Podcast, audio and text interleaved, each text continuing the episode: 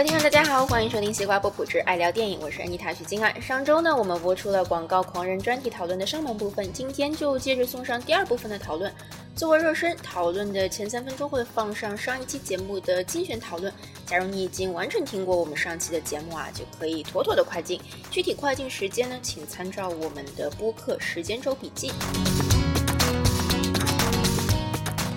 在讨论之前，先看一下过去一周的欧美影讯。变形金刚制作团队又添新人，其中包括美剧《行尸走肉》的创作人 Robert Kirkman、钢铁侠的编剧成员 Matt Holloway 和 Art Marken，以及美剧《危机边缘》的制作人 Jeff Pinkner。这些超强幕后制作人物的加盟，将为变形金刚的后几部电影带来什么样的新鲜元素呢？还要拭目以待啦。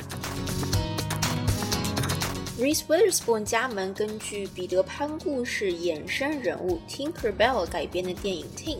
他不仅将饰演本片主角，还将和他的好搭档 Bruna Pamperdria 共同担当本片制作人。这也是 Reese Witherspoon 在去年担当了《消失的爱人》Gone Girl 制作人之后，再次担当制作人角色。梦工厂口碑之作相助 The Help 导演 Tate Taylor 确认执导电影的 Girl on the Train。这部电影根据2015年的同名畅销书改编，是一部关于一个受婚姻困扰的女性纠缠在一起谋杀案中的故事。小说原作呢，也被形容为拥有希区柯克式的惊悚。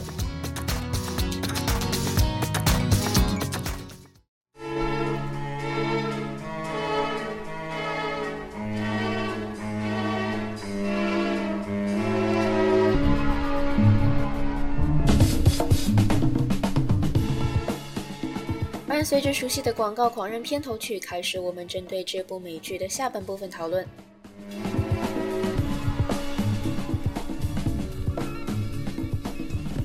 这部剧它从来就是它它的终点从来就不是它的意义所在，它的诞生基本上是让所有人都非常不看好的。美国的几大电视台 ABC、NBC、Fox 和 CBS。几个大的 network 都把它毙了，甚至之前播过 Matthew Weiner，就是这部剧的主创的，呃，Sopranos 的 HBO 也没有接，是 cable 是 cable 台有线电视台 AMC，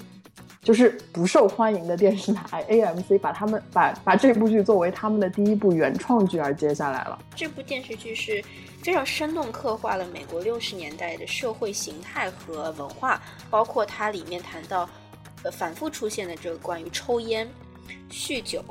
性、女性、女权、女权主义，包括同性恋，还有包括反犹太人，包括一些种族歧视这些话题，都在这个剧里面有非常非常接近历史真实度的这样一个体现。二十世纪六十年代，美国是一段嗯经济上、文化上、政治上都特别动荡、动荡不安的时间，然后他把这一群虚构的非常典型的纽。New Yorker 放在这样一个真实的历史背景下，通过他们的生活和他们做出来的选择，我觉得他从某种程度上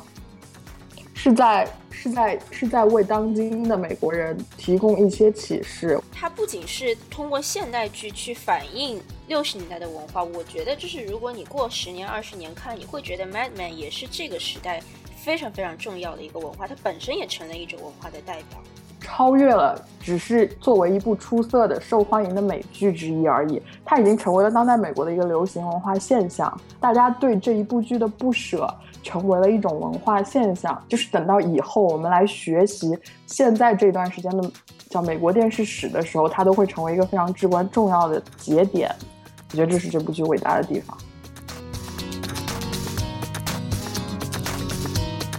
经常会问自己嘛，因为我有时候看电视剧可能。因为专业习惯嘛，就是看电视剧会想哦，它它的 message 是什么？它主题想表达的是什么？然后我就觉得我很难概括出来 Madman 的主题到底是什么。但是就是如果如果你仔细去想一下的话，Don Draper 作为他的第一男主，作为他的最就是第一个 protagonist，我觉得他如果一定要概括一个主题的话，可能就是男人或者说是人对自己本性本性上缺陷的一种挣扎。我没法取证的是，我不知道编剧对于这个角色的，就是看了这个剧前两集，你就知道 Don Draper 这个角色啊。同学们，我要剧透了啊！呃，不对，听众们，我要剧透了啊！就是就是 Don Draper，你看了一二季，你就知道他本身这个 Don Draper 这个人物，他其实真名不叫 Don Draper，他这个角色是他曾经是一个士兵，然后他逃逸了那个战争，然后去拿到了他的这，等于是拿了个假身份吧，然后作为一个光荣的这个啊呃战场上退役下来的这个军人，回到了纽约，然后再开始他的这个工作。某一种角度看，你觉得这是一个不是一个光明正大正人君子所为啊？盗用别人的身份，但是从另外一个角度看，他何尝不是一个默默无闻的人？他只是为了自己的要有更好、向往更好的生活，于是才这样奋发向上。加上自己有这样的一个特殊才能，从另一个角度看，他又何尝不是一个美国梦呢？我是有这样一种感觉。那我想说，我无法取证的就是，我不知道是这个 Matthew Weiner 在。初做这个故事的时候，就已经对 Don Draper 这个人物有了这样一层设定，还是等故事到了一些之后，他才加上了这样一个设定。我觉得这个是非常有意思。他基本上他偷到了别人的身份，从而让自己有了一个在人生的一个新的起点。看似他是走了一条捷径，但是实际上他他又是依靠自己的创造力走到了广告广告公司的顶端。他其实又是靠自己的勤奋走到他现在得到他现在这样一个。看似完美的生活，就是这个人身上真的处处都是矛盾，你就找不到任何一个点让你去对他产生一边倒的情绪。就是你又你又恨他，说是啊，你居然从一个死去的士兵身上偷偷走了他的身份；另一方面，你又是觉得他在一这样一个这样一个 fucked up 的儿童成长成长的经历，让你又特别同情他。我觉得就是。就我个人看来，我觉得这应该是事先安排好的，就是他需要给这样一个人物一个，他为什么会用尽一切手段保住他现在的生活。最有意思的是，我不知道你对那一段有没有印象，就是有一集里面，这个 Peter Campbell 不是无意之中发现了 Don Draper 的这个身份嘛？于是他就是想通过这样一个呃这个这个情况去要挟 Don Draper 给他。给他晋升啊，或者是其他的一些工作机会。当时找到了这个 Sterling Cooper 合伙人，我有这样关于 Don Draper 的这样一个秘密啊。然后当时那个人说的一句话，我觉得是非常能够说明这个电视剧对于 Don Draper 这个过去的一个一个评价吧。那个人说了两个字，他说 Who cares？也就是说，其实 Don Draper 他已经是在这个电视剧里面，他被塑造的形象就是他已经是在专业上非常非常成功，以至于他的过去真的已经是不再那么重要。所以我说这个让我想到美国梦，就是因为美国是一个非常非常注重结果，对于你的过程，对于你的来往是非常非常不计较的一个地方。所以我觉得这个电视剧其实也是反映出非常到处都有一些就是关于这个美国文化或者说美国这个主流价值观的一些这个体现的。对，而且我觉得他把它设定在广，就是广告业，也是这个原因吧。其实就是 advertising 的，就是另一种非常好的说法，就是 lying 的另一种特别好的说法嘛。就是当 Draper 作为作为这部剧的主角，他自己本身他这个存在就是一个谎言，但是他在这样一个谎言上做出的这些特别又特别真实的努力，就让你。从让你作为观众从头到尾处于一个两边摇摆的一个状态，就像你说的，当那个 Bert Sterling 说出 Who cares 的时候，那种 re 我我记得我当时那种 relief 就是啊，太好了，就是当 Draper 他做出这样一个特别正人君子的做法，他他。他宁愿暴露自己的身份，丢失自己现在所有的一切，也不愿意让 Pete Pete Campbell 这种小人的做法得志。然后，当你当你听到那句“谁在乎呢？谁在乎你的过去是什么样的时候”，你会觉得啊，正义战胜了邪恶。然后等到你再静下来想的时候，就觉得根本没有正义，好像也不是对啊，好像也不是这么简单。对，对你想到 Peter Campbell。你你用了一个词，你说他是小人，我一开始也是这样觉得。我觉得这个演员对他的他的前几季，他的前尤其是第一季吧，是一个特别小人的形象吧，我觉得。包括这个演员的呈现，他的表演手法也是非常，反正这个角色在第一季是非常非常猥琐的一个一个形象。但是到了第二季，我觉得就是第二季的时候有一些他和他妻子的这个关系嘛，一些自己的挫折啊挫败，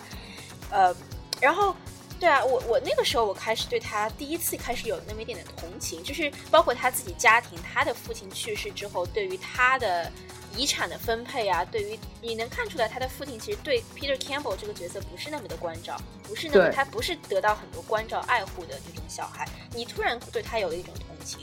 对，就是。就是几乎在每个每个人物形象上都可以发都都都有这样一个趋向，就是随着这个故事和人物人物线的发展，你会发现，你会一步一步发现他做每一个选择，他做每一件事情的一个根本的动因，就是你会找到他每一个选择的原因。就是像当 Draper，他为什么特别在乎他现在的一切，是因为他他这一切得来之非常不易。就是每每一个人物的每一个选择，你都能找到他最最根本、最根本的原因。然后，因为这些最根本的原因，你会对他产生非常复杂的同情啊，或者是喜欢啊，或者是不喜欢，就是各种各种各样的感情。没错，我们来说说你最喜欢的 Roger Sterling 吧。为什么要笑话我呢？他真的是一个非常有魅力的角色啊。我我看到第二季，我我就是还没有觉得，还没有把这个角色和魅力两个字联系起来。我觉得他也不是各种搞婚外情吗？搞自秘书吗？对啊，就是嗯，我觉得 Roger Sterling 是整部剧里面唯一一个活得最忠于自己的人，就是他特别的有血有肉，就是你能感觉到他。他的每一个行为，就是他的婚外情啊，他的秘书这样和秘书那样，就是他做每一件事情都是，都有一种问心无愧的 gesture，他的姿态都是问心无愧的。我为了活在当下，我爱我的妻子，但是我喜欢我的秘书，就是他，他有一种。就是不管做什么样的事都问心无愧的感觉，然后这种感觉，当这种感觉占了就是他整个人的百分之九十以后，你甚至你就有一种被被他感染了，或者是被他影响了的一种感觉，就觉得可能可能这样做也是对的吧，就是就是你的是非观都被他左右了，就是他他有这样的一个 influence，但是你没有看到后面，你可能不知道。我觉得我真正特别特别特别喜欢上他这个角色。是，其实是在后来，我要剧透啦，来吧，做好准备了。就是就是，当他们整个 agency 处于一个要被要被吞并的状态的时候，Roger Sterling 站出来。就是当 Draper 当然是第一个站出来的，但是他他是，但是 Roger Sterling 是作为一个最大的支持的力量，让他们几个人，就是几个主要的 Madman 自己出去成立了自己的 agency。他是一个虽然到了一定年龄，然后含着金金汤匙出生，就是他没有经过任何苦痛，他没有没有体会过人间疾苦，他没有他没有 Don Draper 的那些人生经历，他的身上你找不到那些矛盾，那些让你特别纠结的复杂的成分。他这个人就这么简单，他就是简单到那种 naive 的感觉。他觉得哦，既然既然你觉得我们可以去成立一个新的 agency，那我们就去吧。就是他的 他的逻辑，逻辑简单到让你觉得可爱。因为整部剧，你有没有发现，这整部剧其实它的基调是非常沉，就是非常不算沉重，就是比较沉闷的。它是一个很闷骚的美剧。Roger Sterling 是里面唯一一个特别阳光灿烂的人。我不知道这个形容对不对，但是他就是里面的一个亮点，就是他活得特别自我。这跟他的成长经历有关系嘛？就是他生下来就是这样，他生在一个非常富人的家庭。他的爸爸是这个公司的合伙人，他的一切都是，就是水到渠成得来的，所以你也会想，理所应当的他会这样觉得，他觉得他所做的一切都是都是正当的。我生活就是为了享受，然后这和二十世纪六十年代的美国的整个大背景也非常符合，因为当时的态度就是这样，当时就是这样一个物欲横流、灯红酒绿的时候，他们又处在纽约，处在世界的中心。处在这个经济的中心，处在基本上他们可以算是世界顶端的人了。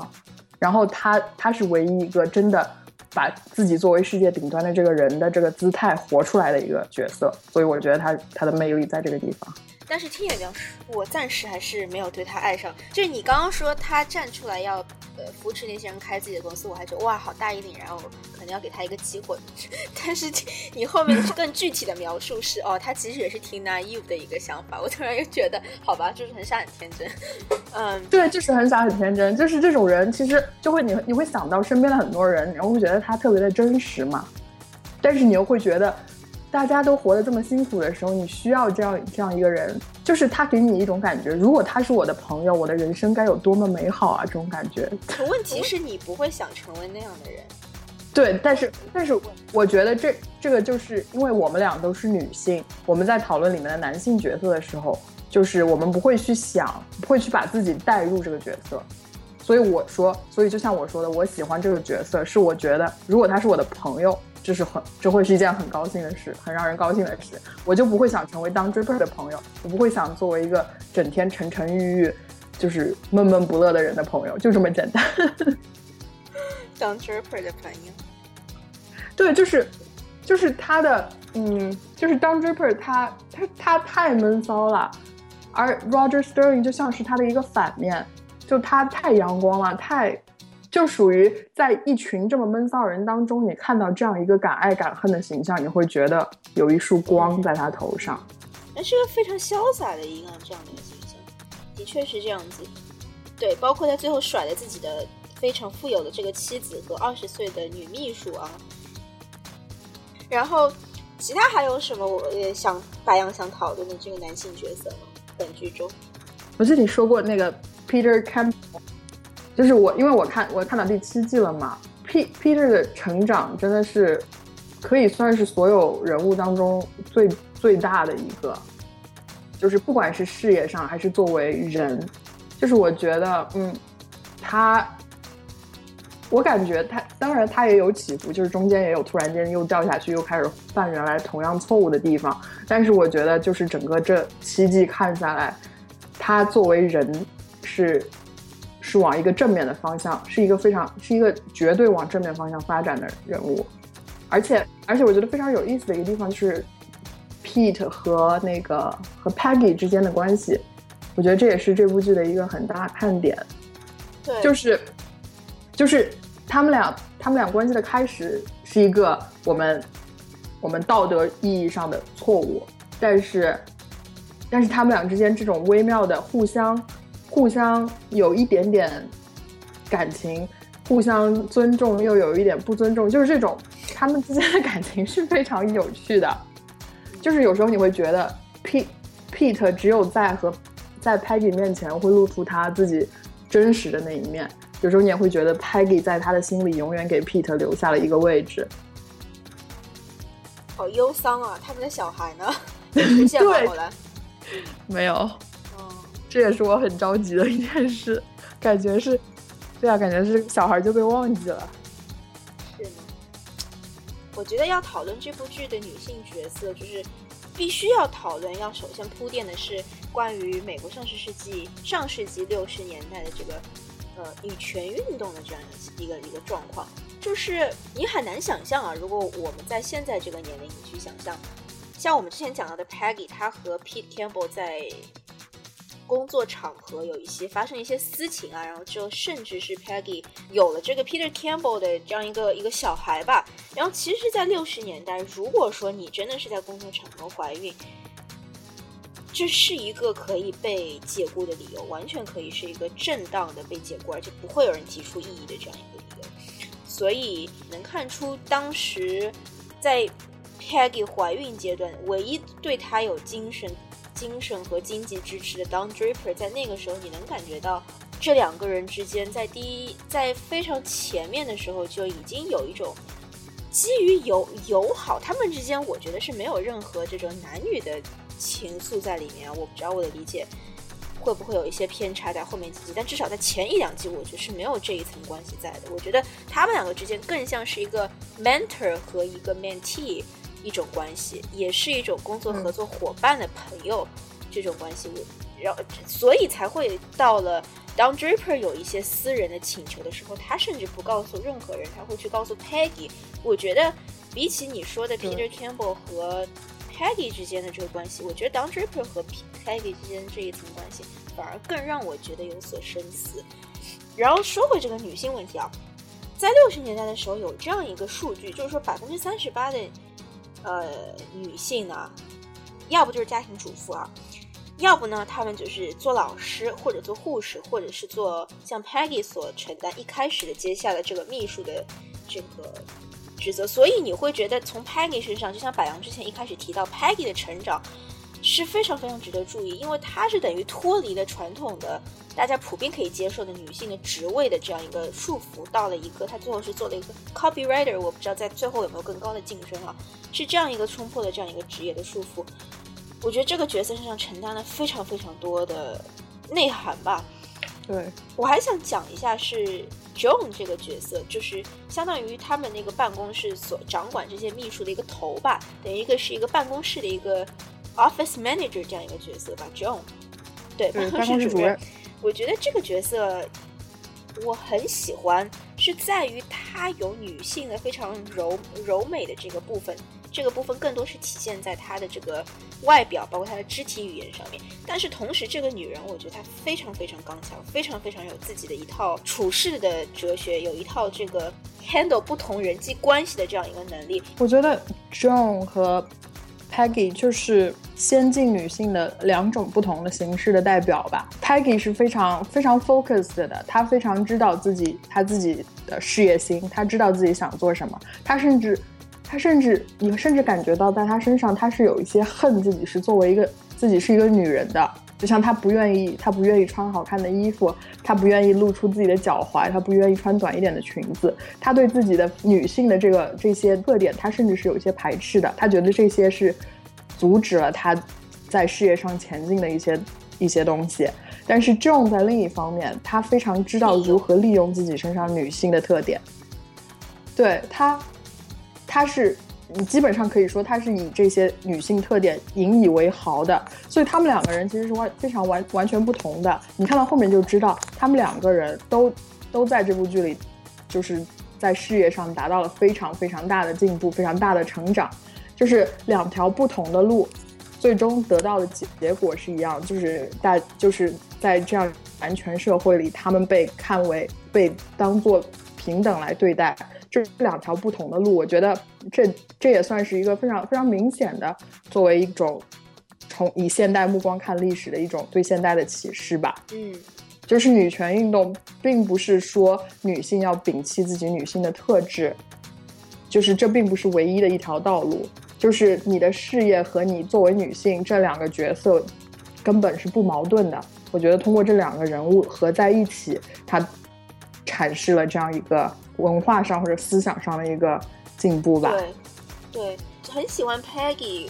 的一点在于，我觉得他有，他很聪明。他首先他是一个很聪明，并且是一个很勤奋的人。嗯。但是这种角色，他往往容易陷。如果这是个现代剧啊，这种角色很容易被编剧陷入一个套路，就是你会觉得他是一个非常绞尽脑汁搞小动作的这样一个人。就是因为我最近正好在插播一下，我最近在看一本就是。呃，Facebook 之前的一个呃一个首席运营运首席运营官叫做 Sheryl Sandberg 的一本书，它其中就讲到一点，我印象很深，就是说有研究发现，如果一个女性在事业上很成功，和一个男性同等的成功，他们现在站在同样的起跑线，同样的成功作为一个目标点的话，在他们的同事看来，他们会觉得。这个女性一定是耍了什么心计，一定是耍了什么手段的，所以这所以我觉得这种形象其实也是在我看很多，不管是中国还是美国的现代剧时候，我们看这个电视剧很容易有这种，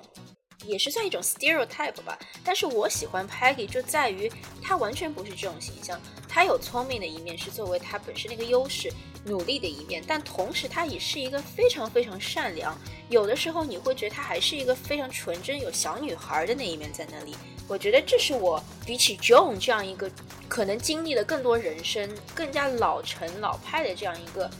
圆滑的处理方式，我觉得 Peggy 身上体现出的是一种更加平淡如水、更加纯真的一种大家都会很向往的一个东西吧，一个一个品质在那里。我很喜欢 Peggy 的这一点。对，几乎就像是一个理理想化的理想化的表现吧。虽然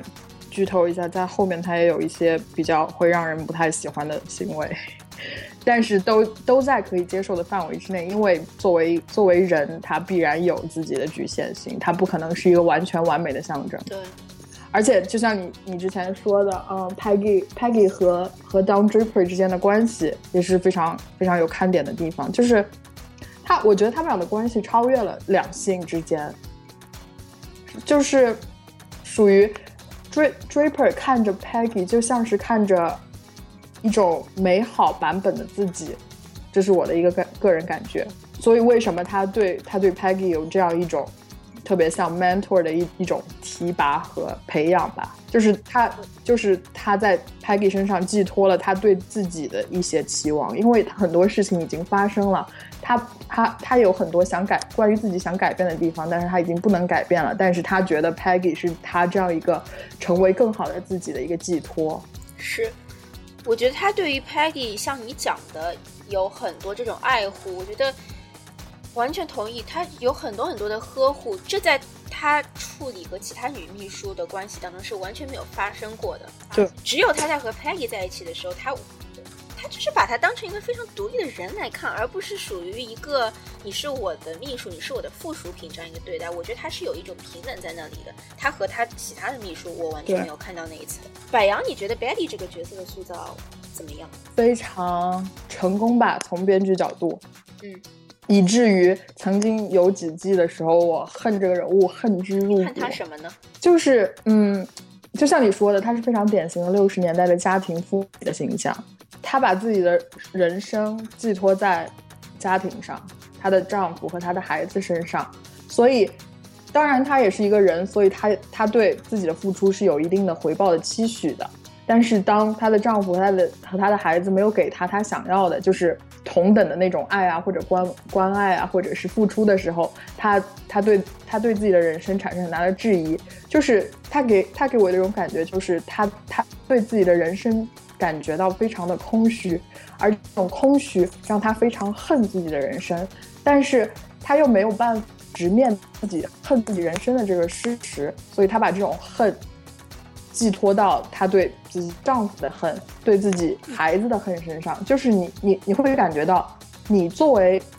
你 Betty Draper 作为一个人，你现在几乎你唯一的唯一的任务就是照顾好你的家庭，但是你却对你这一件事有这样一种，就是你明显能感觉到的恨意，就是你对这样一个人物会产生一种很大的负面情绪。我不知道你。不知道你以后看到后面会不会有这种感觉？反正我是有这样的感觉。他一直存在这个问题，就是他，因为他他一直试图给自己的人生寻找一个目标嘛。因为这是我觉得这是很多六十年代家庭妇女同样都面面临的一个问题，就是你找不到你自己人生的目标嘛。你的所有一切都在家里，你就在带孩子，你就在等丈夫每天晚上回家吃饭，就是你人生的全部内容了。就是这种这种空虚吧，一直都是有的。我觉得这是贯穿这个人物的始人物始终的。所以就就就像是他的 emotional flaw 一样，这这个这种空虚越来就是越愈演愈烈之后，他把他的这种他他就会产生这种恨，这种对自己的恨，然后他会把这种恨转移到别人的身上。我暂时啊还没有那么深刻就这一方面的体体会，但是你这么一说，我倒是想到这个剧《Mad Men》的。第一季一开始其实就已经暴露了这个这个角色是有这个 Betty 是有问题的，就他当时不是就因为手他开车是经常会抖嘛，那个其实不是一种神经的这种疾病，而是跟他的这个心理状态有关。就是说，在这个 Mad Men 第一集刚一出现的这个第一幕上，我们就被告知说这个角色的家庭身份是有一点问题的，所以导导致他会有这样的压力。可能我之后看之后几集会联系起来。呃，我觉得她就是她代表了除了 Joan 和 Peggy 以外的第三类女性吧，不能说完全代表，但是她又代代表了一大部分。就是她意识到这她现在这样的这种人生是有问题的，她这样女性作为男性附属品的这样一个地位是有问题的，但是她没有找到，她不像另外两个人找到了出路，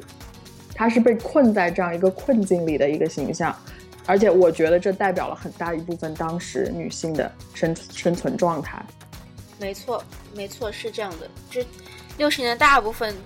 不能说大部分啊，就是许多女性，如果你选择做家庭主妇，你真的就是每天这样非常单调无味的生活，你的主要责任，社会对你的唯一期许就是把你的丈夫和你的孩子照顾好。我觉得我当时看这个剧，我对 Betty 一开始我是有一点喜欢这个角色，我是觉得。从演员的塑造来说，这个角色非常成成功。我们在一开始就说到了，嗯，然后从这个角色个性的话，我觉得因为她不是坦白说，她不是我想成为那种女性形象，所以人在看自己得不到、成为不了的东西的时候，总会有一些更多的一些爱慕。我觉得我是对 Betty 这个角色有这样一层东西在里面的，我会觉得说，她身上体现了很多传统女性，或者说或者说传统女性，其实这个概念本身是不存在的。所谓传统女性，无非就是主流社会对于女性的一个期许。那所以说，主流社会对于女性的这个期期许，在 Betty 身上是体现的非常非常明显。你会觉得这是我完成不了的呀？我作为一个女性，我不想成为这样的一个男人的附属品。所以我看这个角色，我就觉得他有很多我可能会学习的地方。因为一方面我不想成为社会所期待的传统女性的角色，但一方面我又不能完全脱离这种束缚。所以我觉得这个角色是，也许是有一点我可以学习或者靠近的地方。但是之后我会发现，我对于这个角色更多的其实不是喜欢，而是同情。我会觉得他的一个束缚太大了，就是这个角色，就是你会觉得他付出为这个家庭付出太太多，但到头来得到的竟然是丈夫的婚外情，包括你看他的两个小孩儿，也不能说痴痴呆呆，但是也不是属于一种很聪明或者是很能够让作为父母很欣慰的那种小孩儿。然后加之他的社交圈也是相对狭窄，然后在许多男性向他示好的时候，他出于对家庭的忠贞，又把那个给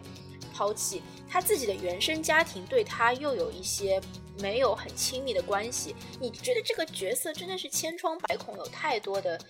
社会对他的不公平都在他身上体现，所以到后面你就越来越多的体同情。对对，这也是我为什么就是从对他的恨，这种恨更多的像一种恨铁不成钢嘛，就是你知道你自己被束缚，你为什么不逃出去的那种恨，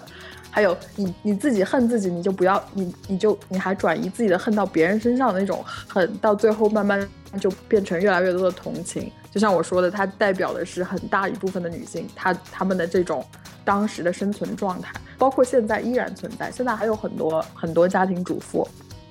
面临同样的问题，对，就是除了除了除了自己的家庭，他们没有自己的生活，或者说他想有自己的生活，但是到了那样的一个一个阶人生的一个阶段，他们已经没有机会去产去开重新开始这样的一个生活了，所以就是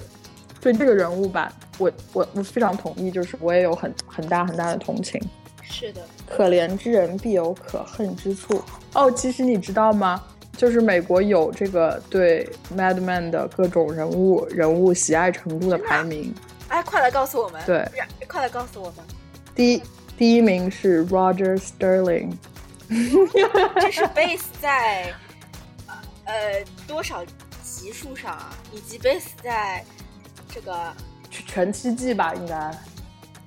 因为就像我说的，他的他的这种敢爱敢恨的这样的一个形象，其实是美国人特别。是特别美国的一个形象嘛？对对，非常潇洒的这种状态。对，就是是他们理想中的一个生活状态。然后第二名是 Sally Draper，她女儿是吗？她女儿，对她女儿长大以后变成了一个非常重要的角色。哇哦，非常非常刺激！现在还是一个傻傻春春的小女孩。对对，第三名是 Don Draper。啊啊，我很我很期待，不是我很我很好奇 Betty。和 Peggy 还有 Peter Campbell 排在什么状态？第四名是 Stan，对，可以剧透一下，就是他这个形象和 Roger Sterling 有点像，是也是一个特别活得特别潇洒、特别自我的人。因为归根归根结底，美国美国的美国人最崇尚的就是个人主义嘛，就是你活得特别自我的这些人物都会得到大众的喜欢，是有一定道理的。第第五名是 Peggy Olson，第六名是 Bert Cooper，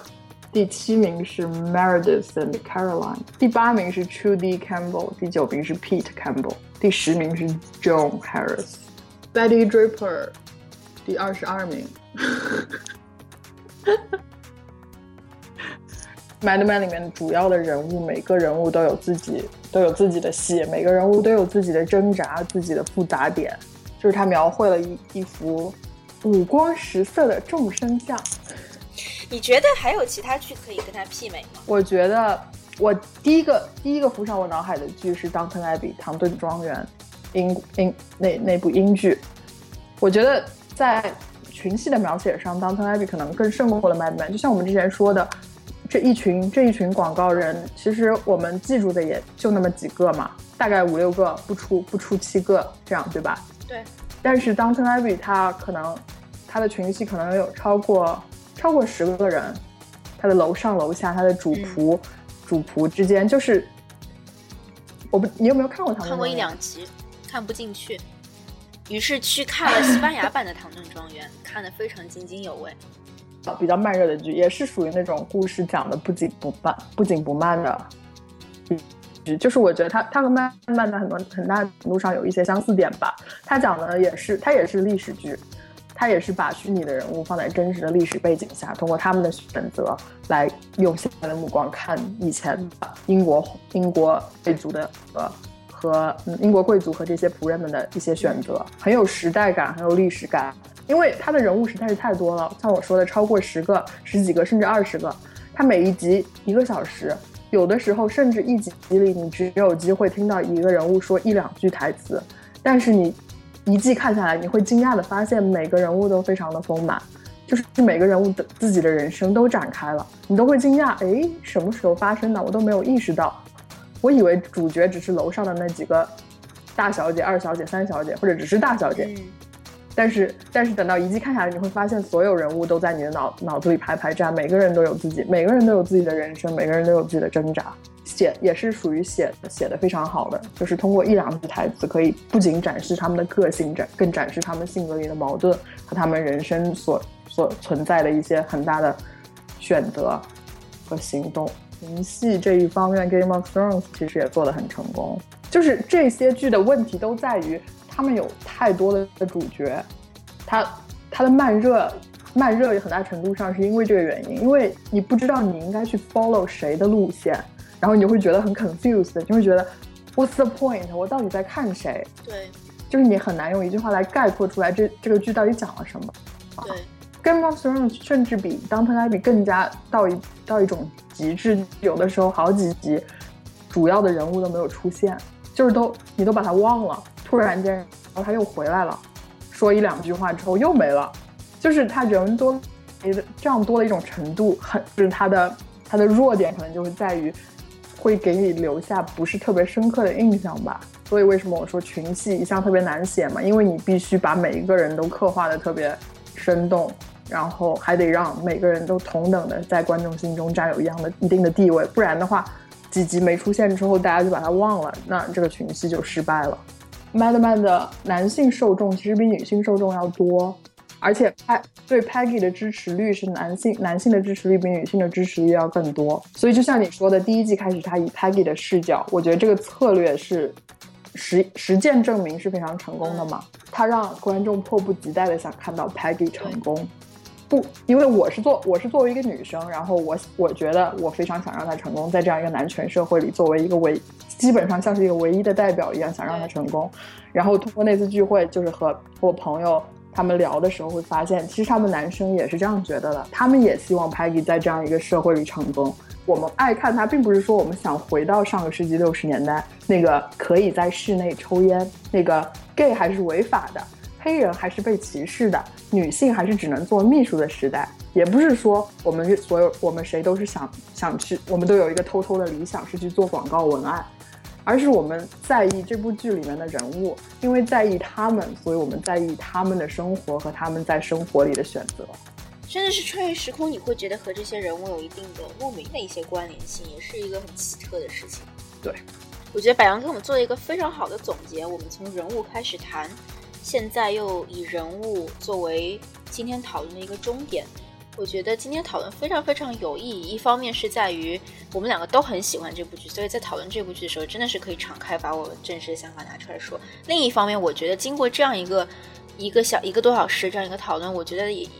柏杨的这些观点也让我在以后看这些剧的时候会有更多的留心和注意点吧。那。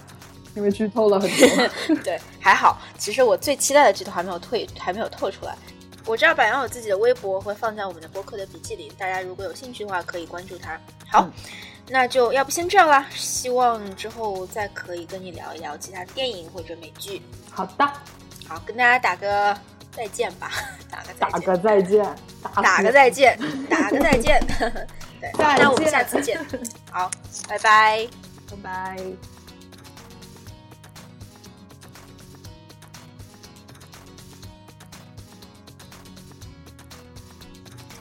好啦，那这就是我和百杨针对《广告狂人》这部美剧的完整讨论。假如你有任何想对我们说的呢，请在你收听我们节目的播客平台给我们留言，也欢迎写邮件给我们，我们的邮箱地址是西瓜 pop at yahoo dot com。那下一期呢？如果不出意外啊，如果我够靠谱，我们的嘉宾够靠谱的话呢，我们将和大家聊一聊正在北美上映的电影《Mad Max Fury Road》疯狂的麦克斯这部电影，是由 Tom Hardy 主演。据说这部电影的口碑真是非常非常不错，个人非常期待。那我们下期见喽，再见。